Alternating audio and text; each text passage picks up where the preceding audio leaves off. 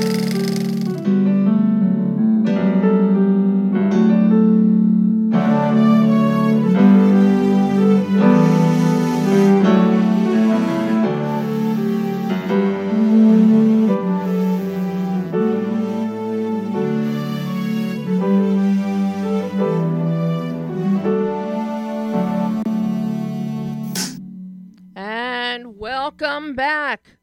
to another week of Behind the Lens. I'm Debbie Elias, film critic, creator, and host of Behind the Lens, where we go behind the lens, below the line, with the movers, the shakers, the film and TV makers, and we talk to the producers, the writers, the directors, the actors, the cinematographers, the costume designers, the production designers, the film editors, the sound editors, sound mixers, composers, lyricists, authors, you name it, we talk to them.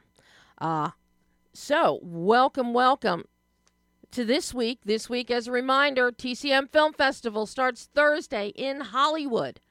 Um, there are still passes and tickets available. Single tickets are available for certain movies. Uh, and I can't encourage you enough. It's a festival. If you're in LA, you definitely want to check it out. Go to tcm.com slash festival. You can get the whole lineup.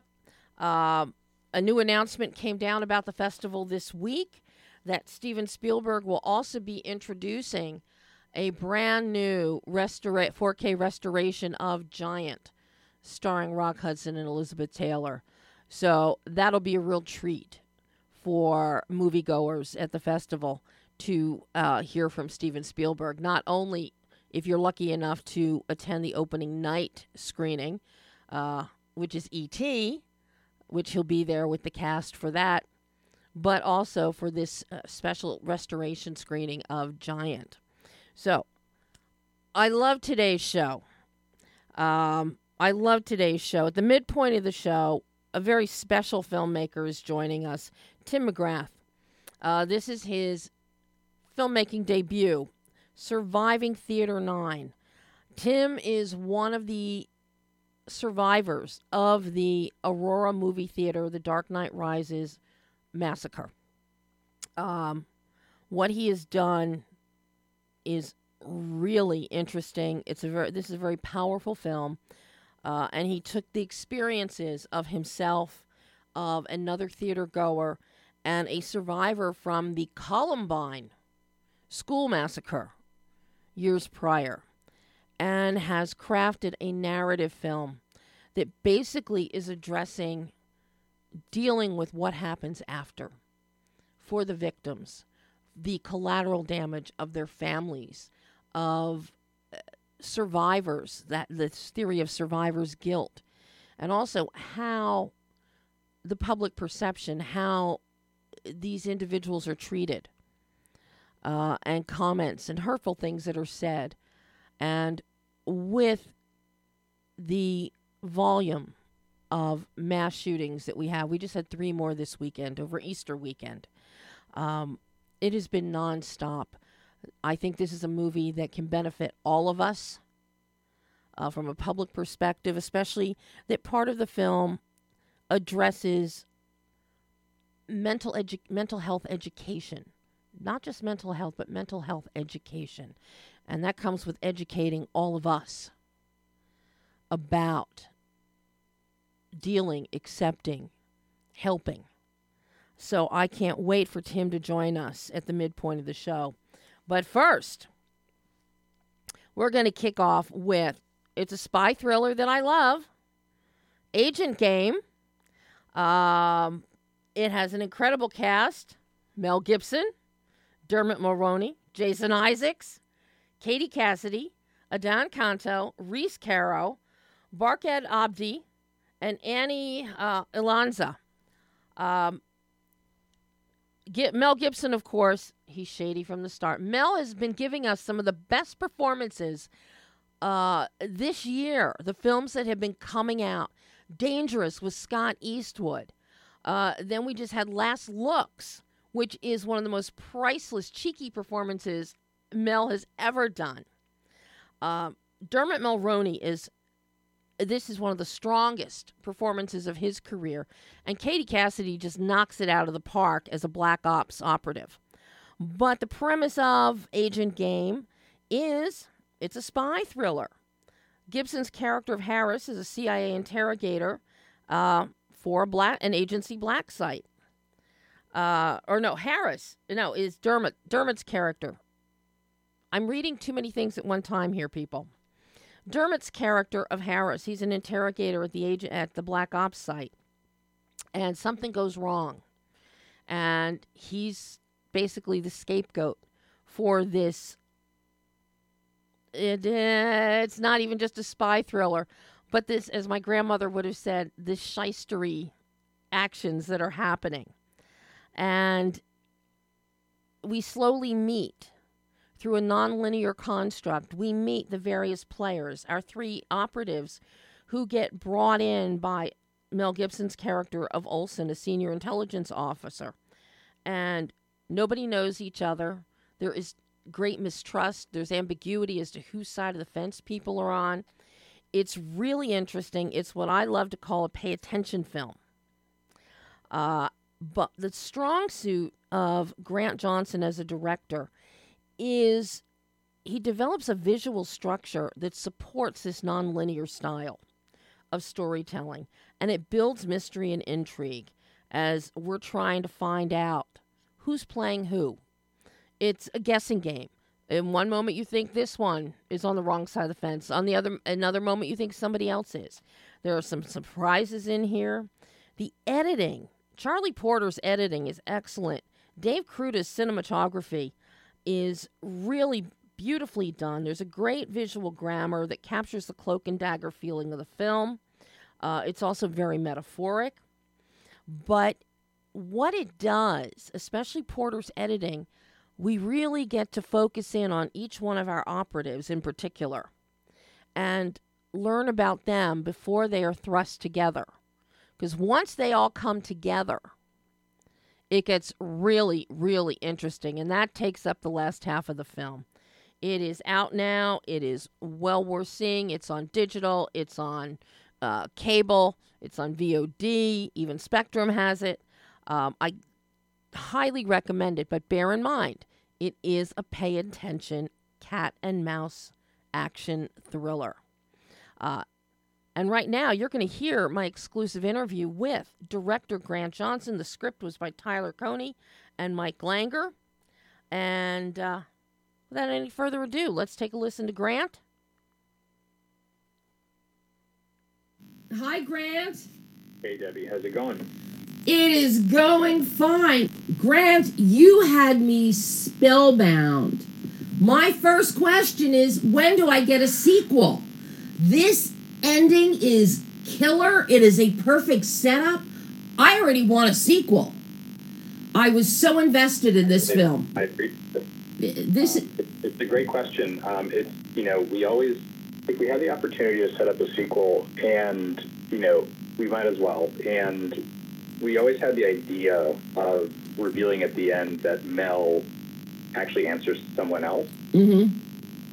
Uh, and when we met with Mel when he got to Georgia and we talked about the final scene with him, he actually kind of teed up to us what a sequel might entail, which was subverting my expectations and Tyler's expectations, but really, really smart.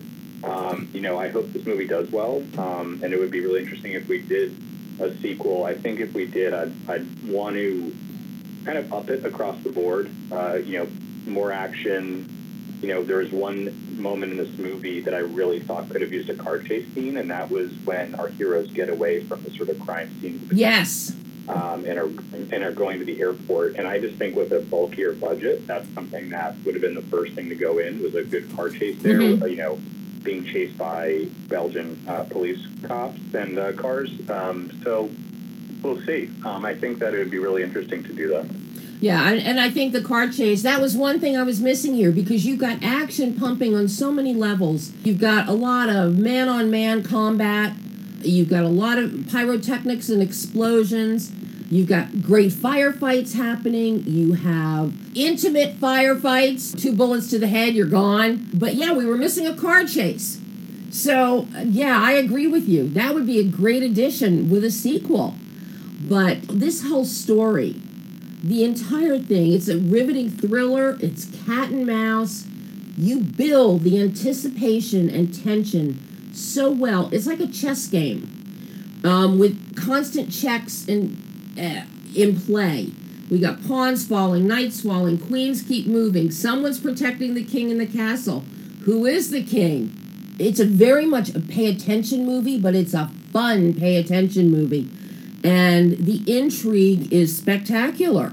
I, I really appreciate it. Yeah, you know, I do view these things, um, this movie and the characters as chess pieces. Um, and obviously, you think the whole time that Mel's character Olsen is the queen, um, so to speak. And at the end, we realize it's just not. He's probably, you know, a third ranking official. You know, he's calling someone above him we can interpret just based off the visuals and sounds of where that person is living that, you know, they are senior to Mel's character.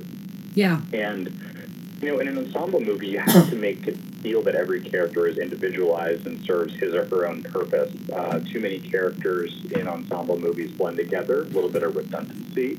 So what was important here was to, in the script, individualize the characters, cast people who were, you know, had their own, you know, their own uh, sort of way of acting and their own way of interpreting things. Uh, I think Rhys Coiro as Reese is a really good example of that. Mm-hmm. Um, and I think that Katie Cassidy as Miller is a good example of that. Um, and then you give them the backstories they need to have, and you focus on them individually, and it really will become clear exactly what their role is on the chessboard. And I think you know here you realize that you have Olsen at the top, you have Visser under him, and you have Bill and Harris, you know, under them, Mhm.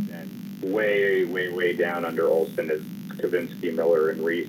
And then, of course, you have Omar somewhere in there, Barkhad's character. Yeah. But what was a really important moment for me to add into the screenplay, like I did, was towards the end when Visser calls Olson during the firefight, kind of looking for backup, looking for help. And she calls him and he doesn't answer. And that's she has this moment of realization that washes over her face of realizing she's been played just like everybody else, that she's a chess piece just like everybody else, whereas she's convinced herself for the past, you know, few months or a few years of her career with Olsen that she was special. And she realizes she's just been played and she's just as worthless to him as everyone else. Um, so the idea of chess pieces was um, really important, and maybe that moves us into uh, a, a chess, a famous chess scene in Harry Potter, and therefore Jason Isaacs, who Yes. I think does a magnificent job of playing a person who is a chess piece, but also has a lot of free will. Mhm. Most characters in this movie don't have much free will because they do follow orders, whereas he's senior enough to know that his gut is probably better than some of the orders he's going to be given. But at the Mhm. same time, he does sort of honor his uh, his ranking, and that Olson outranks him. And you know, on their call, he sort of just accepts what Olsen's telling him, despite that he doesn't want to. What I love about Jason's character of Bill, and I think it's so key here, he and Mel, Olson and Bill both represent the older the older school Yeah, of spying, of the spy world. And then you've got Miller, Kavinsky, and Reese, the young and this Visser, the younger generation. Visser thinks she knows more than anybody and she's indispensable. Miller, Kavinsky, and Reese have been pitted against each other by Visser and Olsen, essentially. But then you've got Bill, who Yeah. is very old school and still has a code of ethics and a code of morals. That luckily we do see that transfer to Harris because Dermot plays this, his role so well. I think this is one of Dermot's best performances in his career because at first you're not quite sure, and this is kudos to David, your cameraman, your your DP, because you got some great close-ups during the interrogation scenes where you're cutting back and forth, and especially when Visser goes into Omar, and cutting between Harris's face, Bill's face, the monitors, going back into the interrogation room, and you see the looks that Dermot brings, and you're very suspect. Does he know what's is something up? Is he on the same page with Bill? Is he really going along with Visser's idea?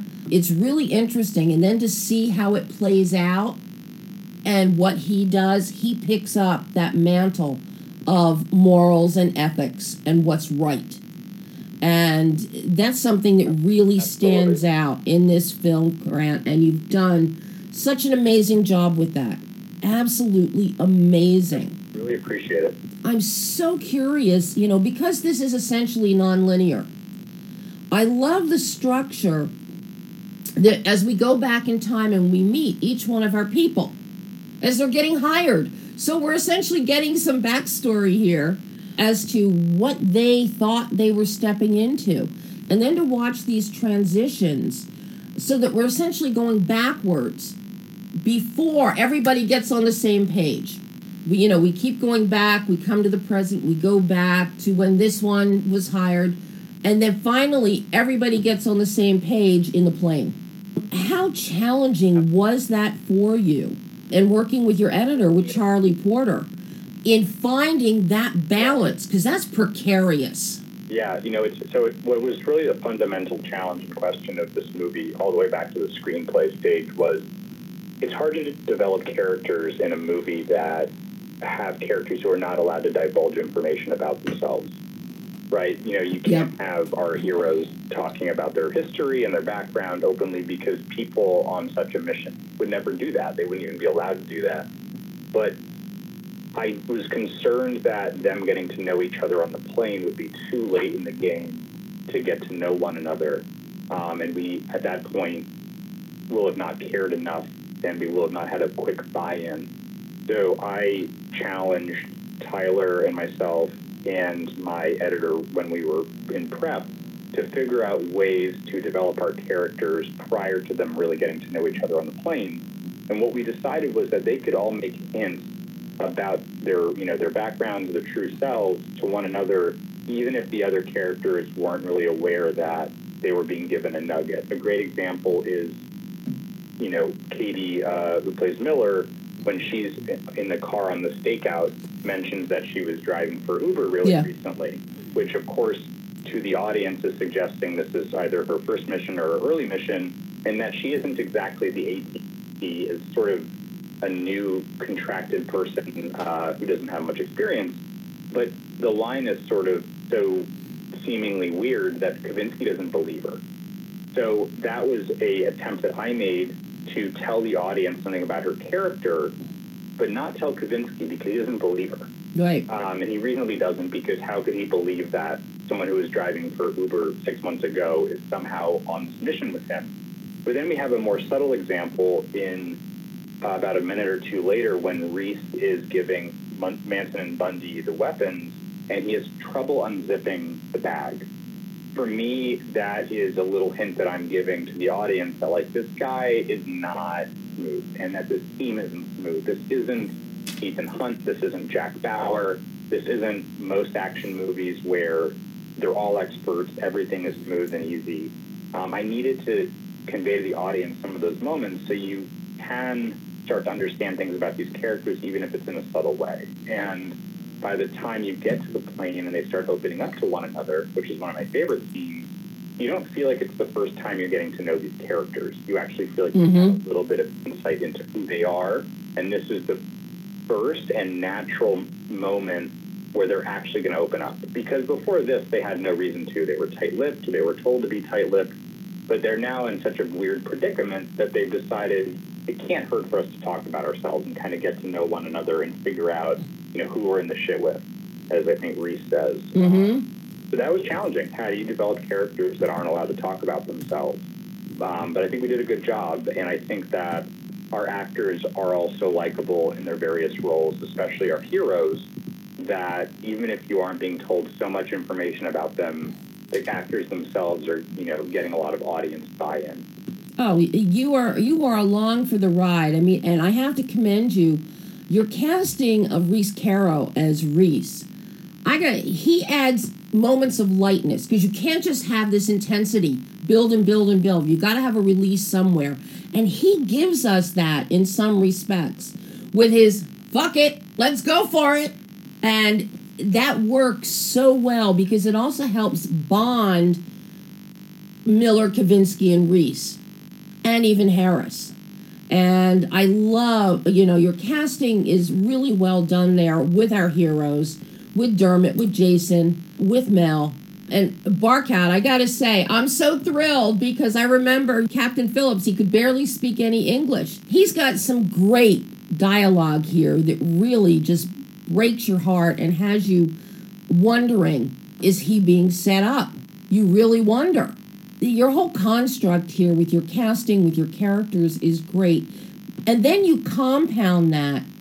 Your visual tonal bandwidth and your visual grammar is impeccable. What you and David have come up with visually, you keep us in, we've got icy bluish tones in the plane and in flashbacks to a point that make us feel everything's shrouded that there's a cloud over things. Things are are not we're not seeing everything.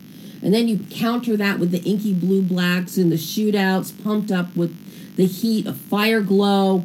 We've got that final act with in washington d.c that suddenly it's bright bright bright ge white light bulb bright. And the camera it your frame goes out wider. It's like okay the blinders are off everyone now sees Olson for who he is.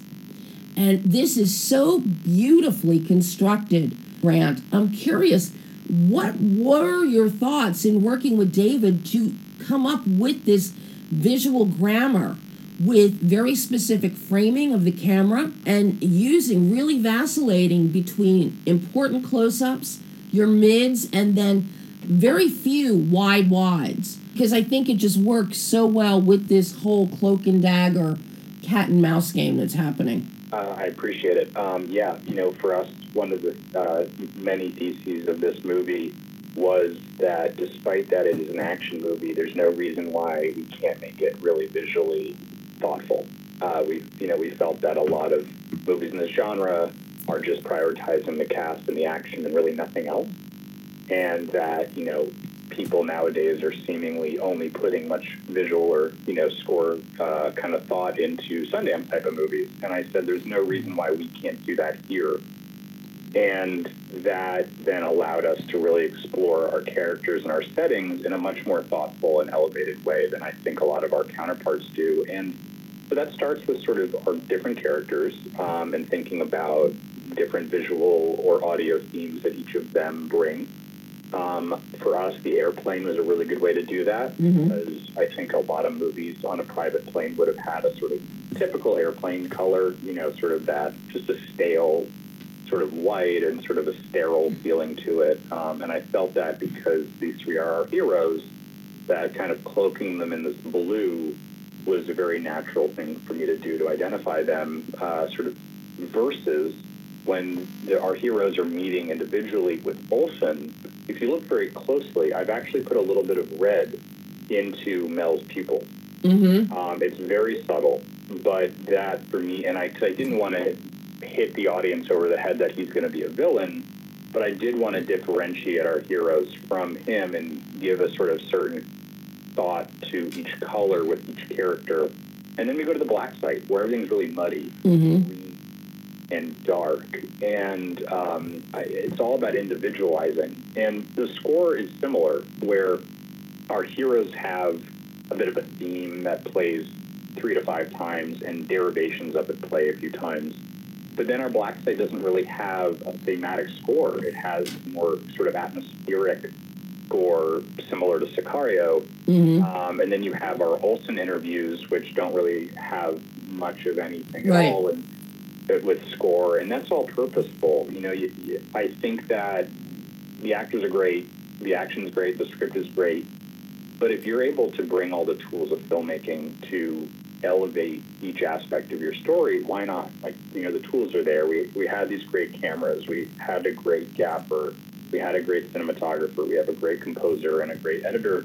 Let's bring all those things to the fore uh, and, you know, accentuate all the things I'm trying to get across. And you know, this was the first movie that I have contemplated that I really thought handheld was the way to go. Um, usually I am someone who likes the more static sort of painting like framework. And here I just thought, no, we have to feel like we're in this with these guys. Mm-hmm. And nothing is settled, and therefore everything should be handheld.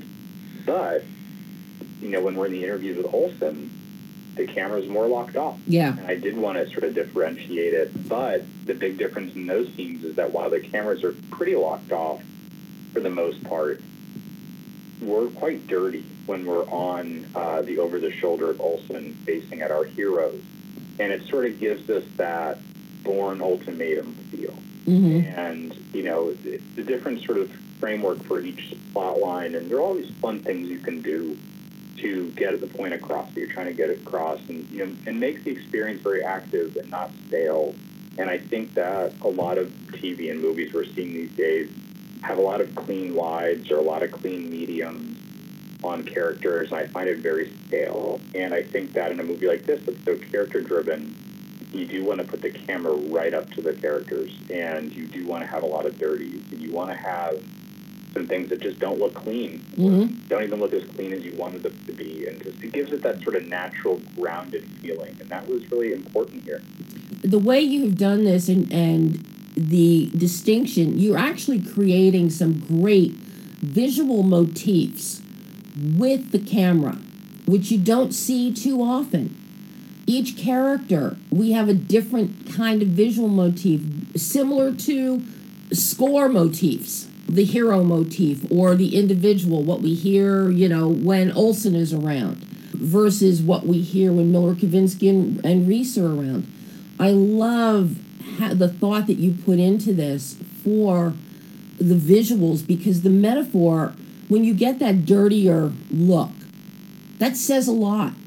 It says a lot, and because the dirtier look comes from the over the shoulder behind Olson looking at these candidates individually, you get a sense of something's off balance with him. Something about this interview is off balance. It's not all that it seems to be. And you follow this through. And with your big set pieces, we want to be in that firefight. We want to be boots on the ground with them. And you make us feel that way. From beginning to end, Grant, you have it your thought is so evident in this film with what you have done cinematically. And I just love it. Really appreciate it. Thank you so much. Um, I'm, I'm, I'm excited uh, that you felt that way about it, and I certainly hope that other people do because you've hit the nail on the head about our intention. I am curious with your score, because as you said, very, whenever we've got Olson on screen, it's almost non-existent. I wasn't even cognizant of score when he's interviewing people. You're so focused on what he's saying, and in typical Mel Gibson fashion, uh, the expressiveness of his eyes and the you know a little bit of Martin Riggs comes in there. A lot of Stonebanks from Expendables 3 comes in there. He can be all over the map and you're trying to, to figure out what he's doing. But so you're I wasn't even cognizant of score during those particular moments. But what but for the rest of the film because there are some very specific motifs happening, what were you looking for musically from your composer from Kylie Norton? Yeah, you know, when we're on Mel, um, there's not too many moments of score, and I sort of analogize that to Harry Potter when the Dementors come, everything starts getting really frozen, like the Mhm. windows on the uh, train and the sort of terrain. And similarly, I think Mel's character sort of has that effect where he sort of makes it so a score can't exist uh, because his presence is so cold. Yeah. um, but when we, you know, Kylie and I talked about this, I said off the bat that I wanted our heroes to have a thematic score, something that I think just isn't as common nowadays. Um, and I cited Lorne Balfe, especially Mission Impossible Fallout, um, where the whole score is basically a derivation of the Mission Impossible theme song, you know, re- that was rebranded by Lorne. Mm-hmm. And, you know, the actual theme song itself only plays three times. But you feel like it's playing the whole time because there's just these little riffs on it. Um, and I said I wanted him to create a really interesting theme for our heroes, but to tease our audience with it a bunch and really only play it, you know, three or four times and sort of play riffs on it the rest.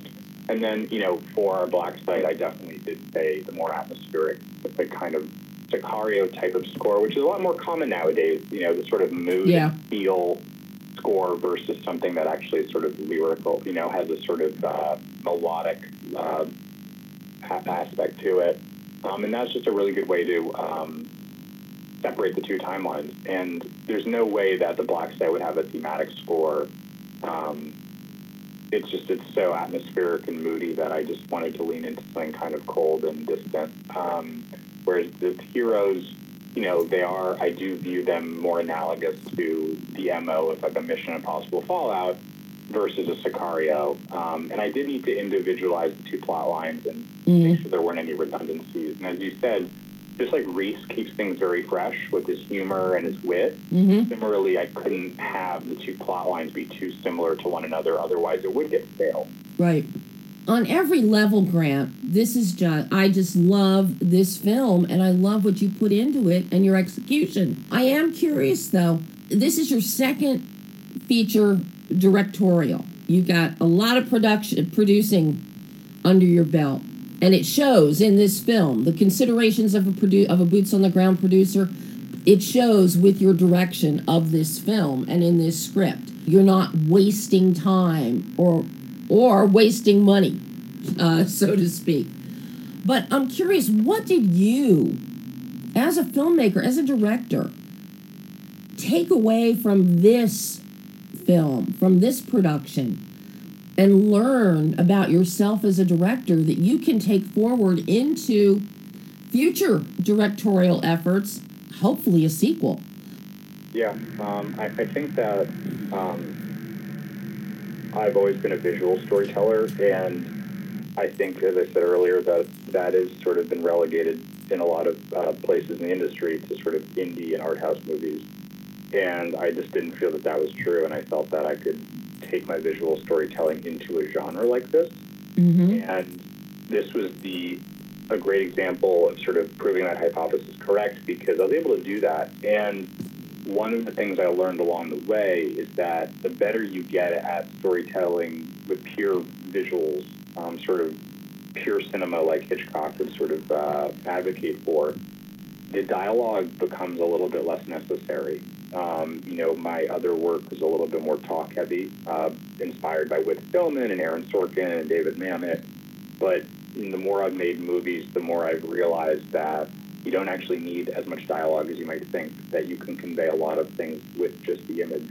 Mm-hmm. And I was able to learn here even more um, than I thought going in, just how much you can convey with the, with the visual image versus accompanying it with dialogue or accompanying it with voiceover like a lot of movies do, um, which I, I, really can't stand. So I, um, going into the next film, whether it's an action movie or whether it's a comedy or whatever it is, knowing that something that is just visual itself can convey the message. It can also be funny. You know, some of the great comedic bits out there, you know, in all of history, if you think about like Chaplin, were purely visual. That's it. Audio. And um, and I think that was a huge lesson learned here was just how far you can take it.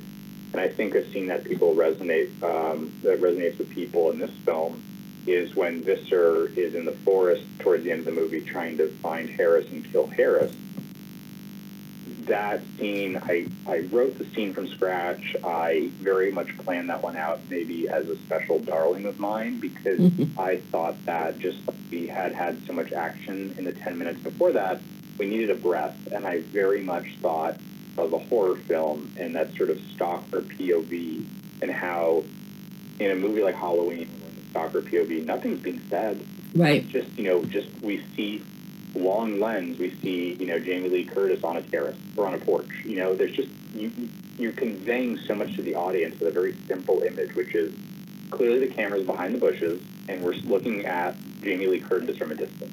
And that tells us so much. And I certainly wanted to convey that in that final scene there between Visser and Harris. And really almost nothing is said, but and that creates tension, but we also sort of know what I'm trying to say by having it, just filming it the way I filmed it. And that was awesome to learn those lessons and see when it worked, see when it didn't work. And uh, I think that's the biggest thing I'll carry through to the next. And I'm glad you mentioned that scene because that scene truly, you make the most of negative space. It plays to your advantage with tension. The camera dutches up and at Harris. Really, really well done. And again, it's like using negative space here, which is something a lot of directors forget to use. And you you just hit everything, hit the nail on the head with it all, Grant. I really appreciate it. Thank you so much. oh, Grant. Thank you so, so much. I hope we get to talk again in the future, maybe for a sequel. Uh, but I'll talk to you about any film you make. Let me tell you, I just love your cinematic voice. I really do. And I can't wait for the next one.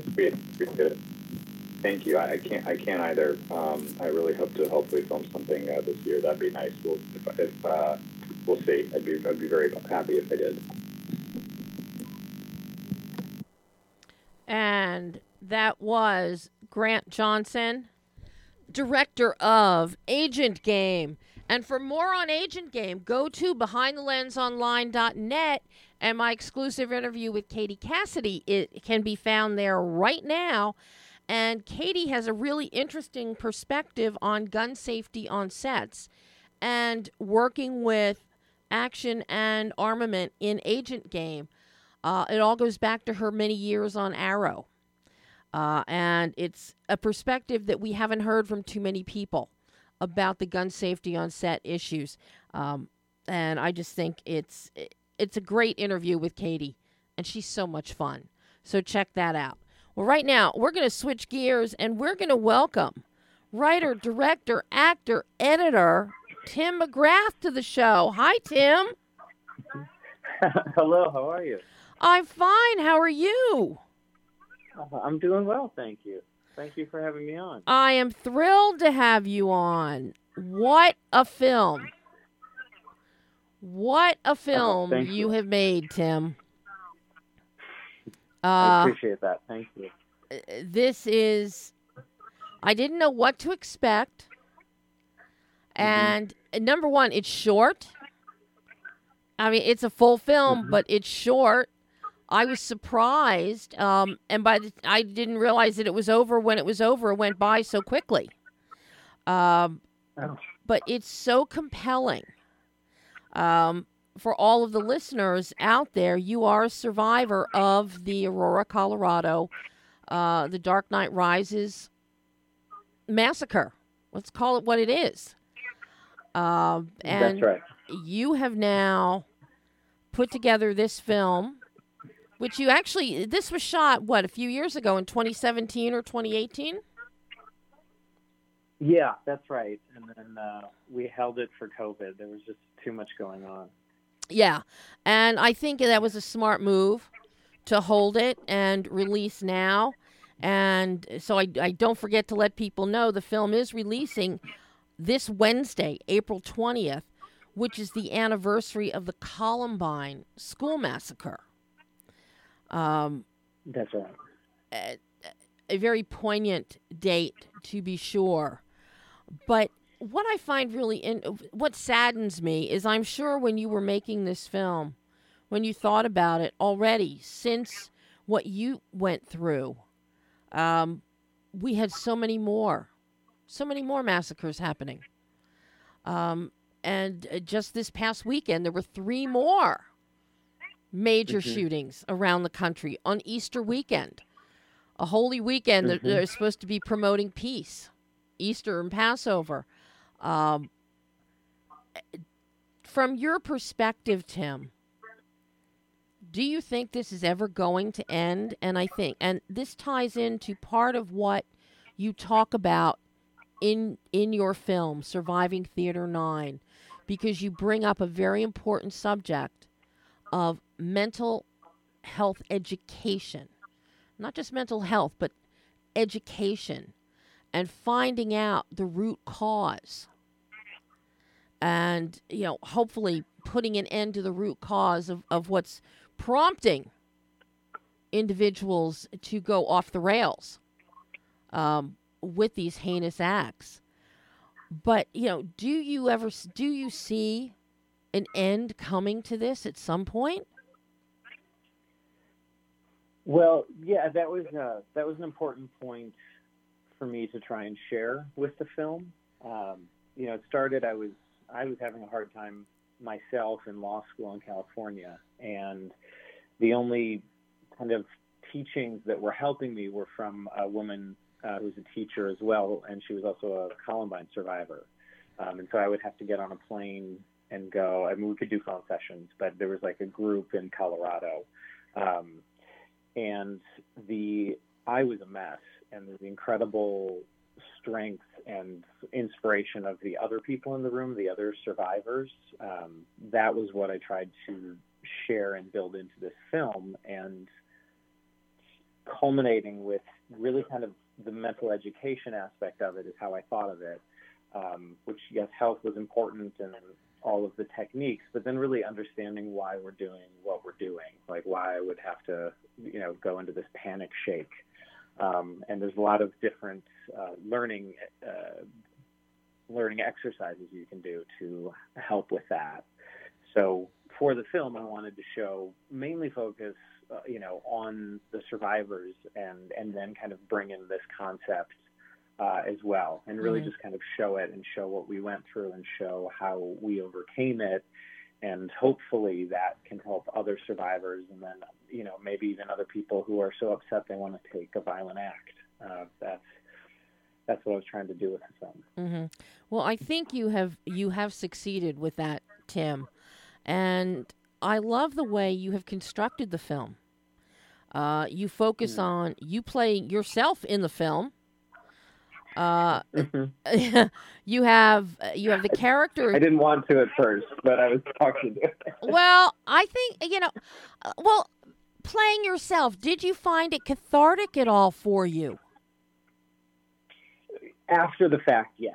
Yes. I think I just had dinner with Kim Woodruff a couple of months ago, and I said it was such a gift to be able to spend this much time in a in a working environment with her teaching Mhm. because as the stresses of production and whatever else came up, uh, delays, all that stuff. Um, it, Kim always said that she's like the the shooting trauma is the first one, and then once you get through that, you'll start having to face your other traumas Yeah. and so that's really what was coming up and it so it became very cathartic yes and and i hope that i made it short which is it's 50 minutes 50 um, which is sort of you know technically a feature length but my sister's an educator and she, we, i made it with that in mind to be able to be played in classrooms because she said we need we need a something to start a discussion hmm so the, the concepts that I bring up and the stories and the, the strength of these incredible people who I was trying to share, um, hopefully that can start a discussion, you know, wherever you watch it. Well, and the stories that you've chosen to weave into the film. Number one, I love how you've broken this down into before and after. So we see everybody before happy. And of course, you've got incredible, an incredible cast here tackling these roles. I mean, you uh, what number 1, did you go pilfer the entire General Hospital cast to get them it was it was just a word of mouth casting. Like we were just trying to do something to help, and then people read the script, and you know I hadn't directed anything before, so they were like, "Well, what cinematographer are you using?" And you know, really trying. But but I fortunately people responded very strongly to the script, and my production team was incredible. So. Um, yeah, the, everyone just kind of showed up, and that was it was such a gift. And yeah, Corbin Bernsen, Stacey Aristano, Donnell Turner, William DeVry. I mean, Chelsea Crisp, you know, Robert Palmer Watkins. Then you get Yes, and yes, Richard Richard. Fancy. Um, I mean, Yeah. just So I, when I saw the the list of actors in here, I was like, oh my god. That's that spoke volumes to me. Just seeing the actors that came on board for this project, uh, because they're not they yeah. don't take just anything. They don't need to. mm-mm. And the fact that William No. De, and the fact that William DeVry came on board because William i Will is very on social media. He is very cognizant and very passionate about these massacres that keep happening. Um, he was just he was just posting again this morning about the weekend and what happened this weekend. So uh, to see these He did such a phenomenal job. We only had him for like an hour in between. He drove down to Orange County, and wow. we had him for just a minute. And we, he, I think he, we did three takes, and every single one there wasn't a dry eye in the room. And I, I was like, "We got it." You know, thank you, sir. Like, my Well, gosh. And what's so beautiful about his segments, um, because he plays the father to um, Luke Colombero, who plays Jacob Garrett, and Jacob, and everybody heard about this after the shooting. He was a young boy who stood up. Instead of ducking, he stood up. And Mhm. probably were it not for his brother pulling him down on the ground, he would not be with us today. Um, so you've got Jacob's story in there, and Will plays uh, the character Jacob, his father, and in order to make his son's life better, who can't deal with school, who goes to school and gets called, you know, shooter boy, and you know, just you can't deal with it, and teachers going, "You okay? You all right? Why are you sitting in here alone?" And a father that is willing to uproot his career, his family, and I mean, that is one of the most powerful segments Mm. in this film. Similarly, with Richard Fancy, who plays your grandfather, Uh, giving sage advice about Mhm. fate and school and paths of destiny. Um, just really incredible. You've got Chelsea Crisp, who plays this a surviving sibling. Um, and that really hits you at the beginning of this film when you've got, you know, this young girl. We don't know who she is. She's going, you know, down her driveway, and her neighbor is hanging over the fence, and and starts telling her, "Well, I know you're not upset that your brother's gone. You didn't like him anyway." it's like you hit us over the head with this. You got our attention immediately, Tim. Well, It was it was shocking that the the responses that people have, and then after some time with it, you realize that they're just trying to process their own shock, Yeah. and they project it. And so, it, yeah, it, my first, I was so angry at some of the responses at first, and then again, you get to sit with Kim Woodruff's teachings, and you're like, oh, that's they're handling it in their own way, and it's not correct, but you know that's part of how they're doing it right now. And so I put that in because I wanted to show like the gut instincts uh, aren't always correct. You know, Mm, maybe yeah. take, a, take a beat. Yeah, I mean that you kick it off with the first after se- uh, sequence with that, and it's I was just like, that blew my mind, Tim. You got my attention immediately. Anybody who sees this film in that moment, you will have 120% of their attention. You are you will not look away when you see with that scene. You won't look away. Um, you know, I'm curious how you decided on yourself and Kim and a little bit of Kim's story, uh, Jacob's story, and a couple. How did you decide on the stories on the survivor stories to include and work with? Well, initially, I just wanted to make the movie about Kim Woodruff um, because she has a fascinating story in her own right. Yeah. Um, you know, she was friends with the Columbine shooters. They walked up to the table and saw her and just turned the gun and shot everyone else at the table. And it, it the fact that she was able to develop such an incredible mental system to process that and then to share it with us I was like, that's what I really wanted to share because, like I said, I was in California and I, if they were giving me like textbooks and pamphlets, and I was like, if I could just watch something Yeah. online, that would be so much better.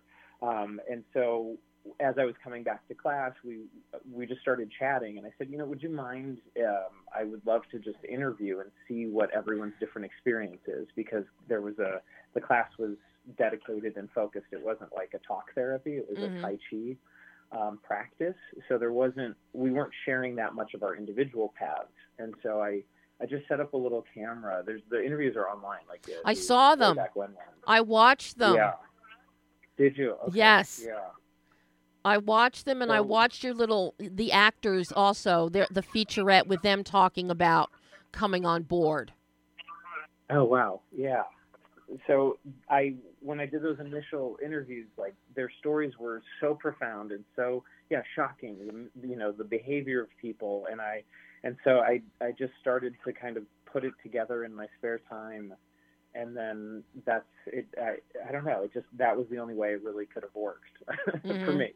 Um, so that's that's how we got there. But it was you know Megan and Jacob. You know we, we Jacob was kind of doing slam poetry afterwards, and he's this gifted musician. And so while I was interviewing him, he was playing and he could do the Rubik's cube. He was just this awesome kid. Wow. And then I and I, you know, with his mom the whole time, I was like, you know, how is this for him? And she said, well, I think, you know, facing this and going through this is very helpful for him. So I was like, awesome. I'm happy to be part of that however I could. And then we took his his slam poetry and turned it into lyrics for the original song, Mm-hmm. uh, which kind of takes us out at the end. And and you know, my Sean Sumwald's my composer, and Dylan Chambers is this awesome musician. He sent me a voice memo, like first take was actually what we used. Oh wow. Um, it was just it was so beautiful. Yeah. Well, you know, the way you've broken this down into the before and after, and I have to say, um, your cinematographer Brian Jansen, uh, and his shooting work, you- Right. I love it. And what I what you do is you keep the visual tone here. You really exhibit a command of filmmaking in that you keep the visual tone light and bright, so that it's Mhm. the only time anything gets dark is when you do these recreate some uh, uh, just a few seconds recreation of the shootings in the theater. Mhm. Um, and then, of course, your sound design and inserting, uh, you know, the sound of, of you know, repeated gunfire. Um, hmm uh, you know that jars you but you keep your visuals very light you're in in rooms that have lots of windows that sun is coming through you've got the great scene between megan and her brother who was killed um, and they're on a trail and of course you did have to throw in comedy where he makes her laugh Mhm. so hard that she pees her pants um, That's right. you know, it, it it's natural. Well, it's all real stories. I didn't I didn't make up any of it. Like they, these were all stories that that you know they shared on camera, and uh, you know knowing what this was. So yeah, you have you have to show the what it was before to understand the impact. And, Yeah. And I, you know, everything is Colorado is such a beautiful place, and everything is is really was just gorgeous out there. And and you know we were I was there's a place in the middle of Denver called Wash Park, and I was just hanging out there with my cousin. There's like tango lessons for the senior center going on by the lake and we're like oh what you know the movie's opening let's get on our phones and get tickets and so you know it's it's it's just that jarring and that happenstance. And so i wanted to convey that. And brian jansen is a gift of a, of a cinematographer my gosh. And, I and a good friend. Like, I it's mean, it, incredible. I just love, I love what the two of you did in keeping it visually light, so that we can really absorb that contrast and the impact um, of the juxtaposition of the before and the after. It really makes it that much more impactful. Um, Oh, thank you. Yeah. When I was first talking about it, there was like, you know, typical Hollywood producers wanting to make it very much something that I didn't want to make it, you know, offering money and this kind of stuff to make it uh, just a, a piece I didn't want to do. And so I was so grateful for the team that came together to make it what it is now. it's a this is a very personal story. It's an intimate story, and you retain that intimacy. You've got excellent production values with your cinematography, with the editing, um, with the music. You've got top-notch actors, so your production values are high. It looks good. It sounds good. It doesn't look like something that somebody did in their garage for a dollar fifty. Um, no. you have all of the cinematic elements here, Tim. Um, and for my money, this belies this being your first film. Um, you've done an excellent job with this, but more importantly, in using the cinematic tools to tell this story. Because this is such an important story that needs to be told. Um, Thank you. you know, how difficult was it for you? Did you ever debate at all about including the actual theater scenes, recreations, reenactments? Yeah, that's what I was just referencing. That it wasn't a debate for me, but it was offered Okay. for lots of money, and so that that was. But it, it took about four seconds to say no. Um, that wasn't at, ever what I thought was of value. Um, I wanted Kim's teachings accessible. Um, Kim was definitely on board for that, um, and so yeah, that's we we made what was the intent from the first you know page I wrote. Now, were you? How hard was that for you to actually shoot those theater scenes? Those were a day. I went out the back and did some of the techniques.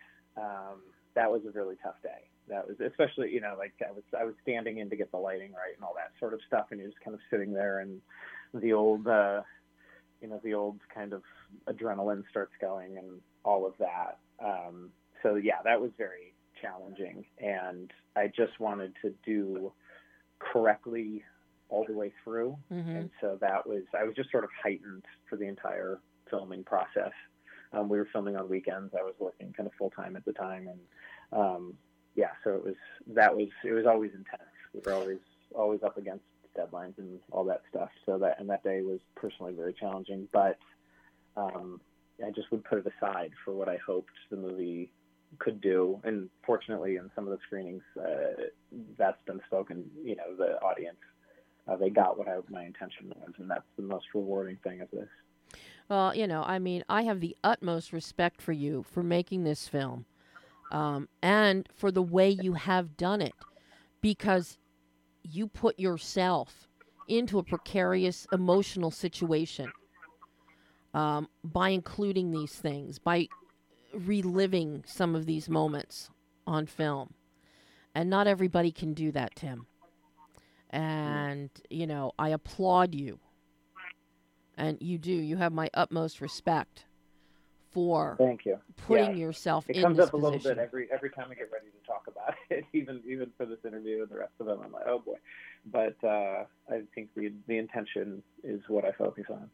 But well, you know, let's let's lighten it up about this film. Um, you learned a new skill set. You learned how to make a movie. sure did. Is is this now a career path that you that you want to go on as a filmmaker? Is this one of these paths that Grandpa's talking about in the film?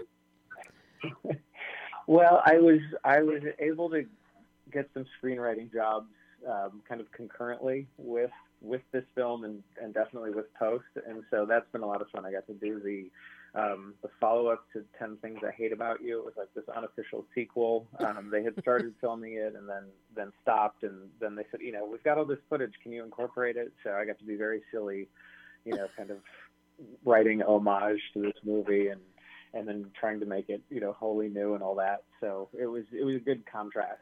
Uh, so yeah, and then there's a there's a couple other scripts that I've been working on that have gotten some interest and they're wholly different.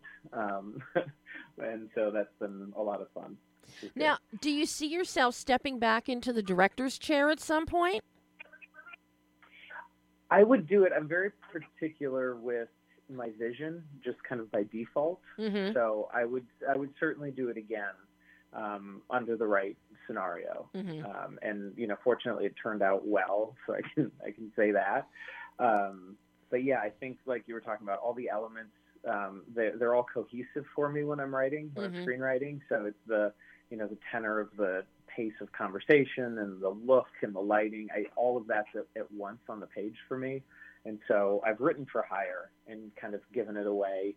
Um, but there's a few that I'm I'm tinkering with that I would I would direct. You always got to have those few little gems in your pocket just for you. yeah, they're they're specific looks, and I can already see them. So in that sense, if, if yeah, if the funding comes along, happily I'd direct that. You know, now I've got I have to ask, well, first of all, speaking of funding, was it difficult to get the funding for Surviving Theater 9?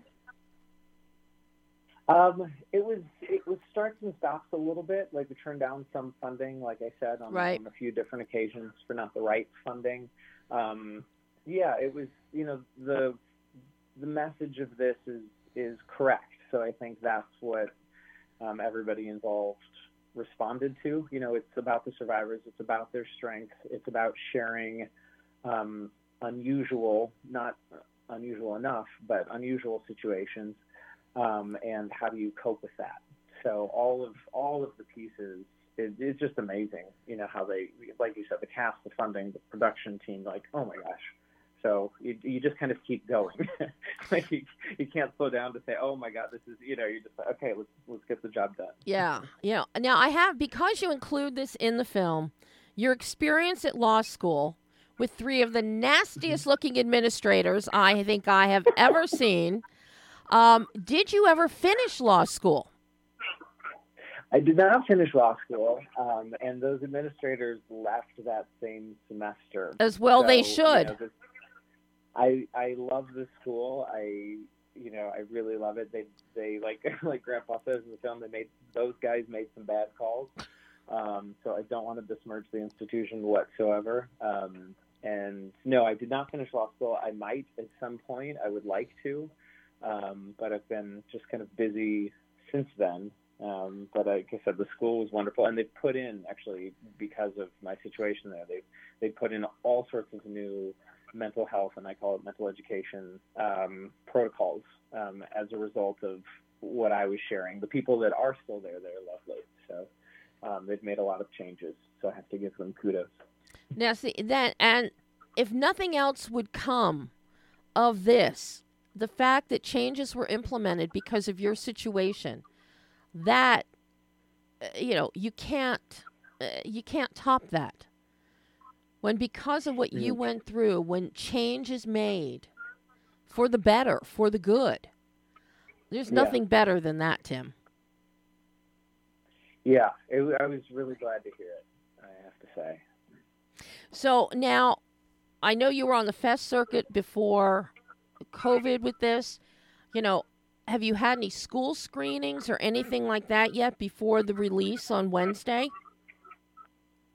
Uh, we're doing a, a benefit screening for the Rebels Project, and the Rebels Project there are is a group of Columbine survivors, and they formed a support group, which is now nationwide. I think they've even gone to Europe um, in response to the Aurora shooting. And so on on Sunday we'll be doing uh, we'll be doing a screening, you know, as as a benefit screening there.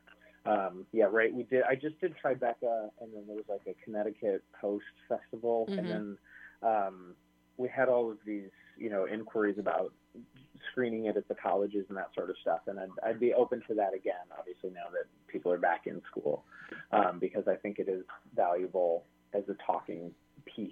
Um, like there's not curse words, it's not graphic, but it's No. still, you know, compelling and all of that. So I think it's, I think it's right to be a talking point piece. And, you know, sadly, because of the fact that uh, these massacres didn't end with Aurora. It didn't end with Columbine, didn't end with Aurora, didn't end with Sandy Hook, didn't end with Pulse. Um, they're just it's just not ending. And the more that people's eyes can be opened up, I think the better. Mhm. And this is an incredible, incredible way for that to happen, Tim. Thank you. Yeah, someone called it a love letter to anyone who's been through trauma, and I was like, that's that's what I was going for. I just wanted to let everybody know, like, you're not alone in a basement bathroom, like losing yourself. So, are you working on anything else right now, or just focusing on getting the film out there and maybe getting it into, you know, now into these colleges and into high schools, uh, even elementary schools, because the elementary school kids are getting targeted. So, hmm Yeah, they had Parkland um, survivors at Tribeca, and it was, uh, yeah, it's it's shocking every time. Like you just you don't I I don't have words for it every time, so I just try and go back to, you know, where where we can give some hope and strength. Um, and yeah, I'm as far as I'm working on, we're going notes over a, a pilot I've written, which is uh, it's just it's very different, um, not based on a true story, so it, it's fun and, and light and uh, cool and intense. I've been told, so uh, we'll we'll see where that goes. oh, well, Tim, I can't thank you enough for coming on the show. I can't thank you enough for making this film. Um, Thank you. this is something that everybody needs to see. and that they can see this Wednesday. You're going to be on all the plat- Mhm. all the platforms, the digital platforms, the VOD platforms. Um, it, the film will be available everywhere. And That's right. Amazon, iTunes, Google Play on Wednesday the twentieth. all the usual suspects. Um, Mhm. well, Tim, this has been a real privilege to have you on the show today. I can't thank you enough. I hope you'll come back again one day. Uh, me too. That would be lovely. Thank you. We'll get to work and sell something, you know, make something.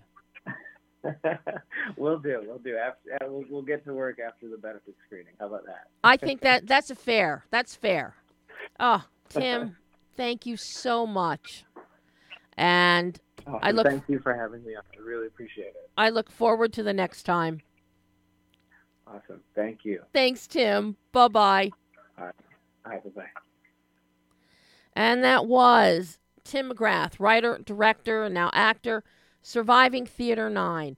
He is one of the survivors of the Aurora, Colorado Dark Knight Rises movie theater shooting.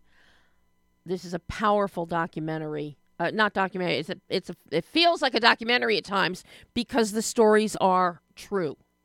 Um, it's out this Wednesday on all the platforms. I can't encourage you enough to see it and it really gives us perspectives that we haven't seen before because these are the true stories of survivors uh, of these mass mass of these massacres.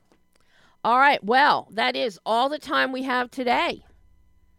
So until next time, I'm Debbie Elias. This is Behind the Lens.